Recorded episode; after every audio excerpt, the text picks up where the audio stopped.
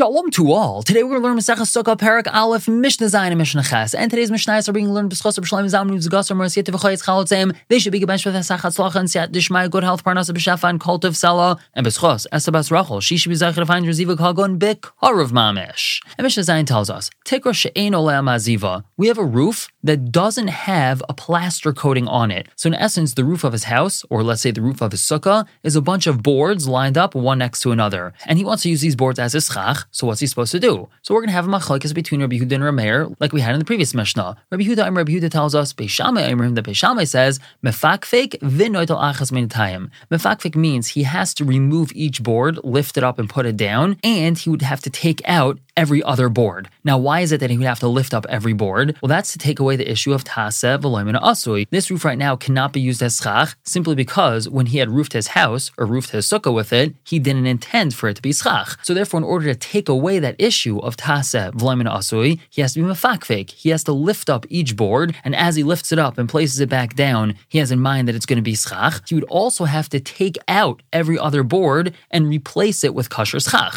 However, Rabbi Huda continues telling us, Beis Hillel Imrim, the Beis Hillel says, mefakfek Oy, noitel achas mimitayim. He either can lift up and put down each board, and that takes away the tas of lemon asoi, or he could take out every other board and replace those boards with kosher schach, and that also is a viable option for him to be machshir the sukkah. However, Meir, Meir, Meir argues with Rabbi Yehuda, and he holds that there's no machlekes beisham and over here. Noitel achas mimitayim, the ena mefakfek, he has to take out every other board, and he's not able to get away with just lifting up the boards and placing them down. And this is Rav Meir Tasai, because as we had learned in the previous Mishnah, Rav Meir holds that we are not allowed to use boards as schach. And moving on to Mishnah Ches. The Mishnah tells us, how Hamakar someone who roofed his sukkah with metal spits or the sideboards of a bed. Now, both of these are not kosher schach. So, how is he able to be machshir the sukkah? So,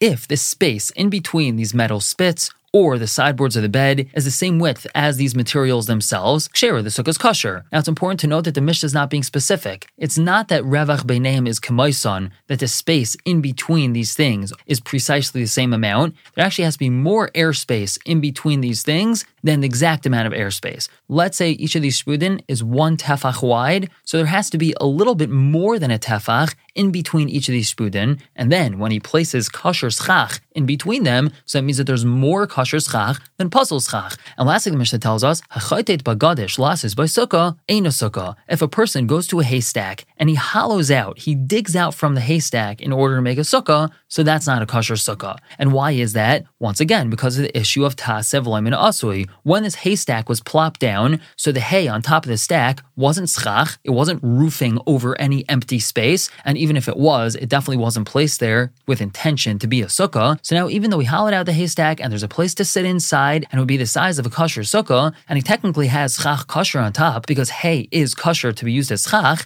since that hay wasn't placed there to be schach, so it's an issue of tasav loimin asui, and that's why the sukkah is not kosher. We're going to stop here for the day, but pick up tomorrow with Mishnah Tess and Yud, starting to talk about the walls of the sukkah. For now, everyone should have a wonderful day.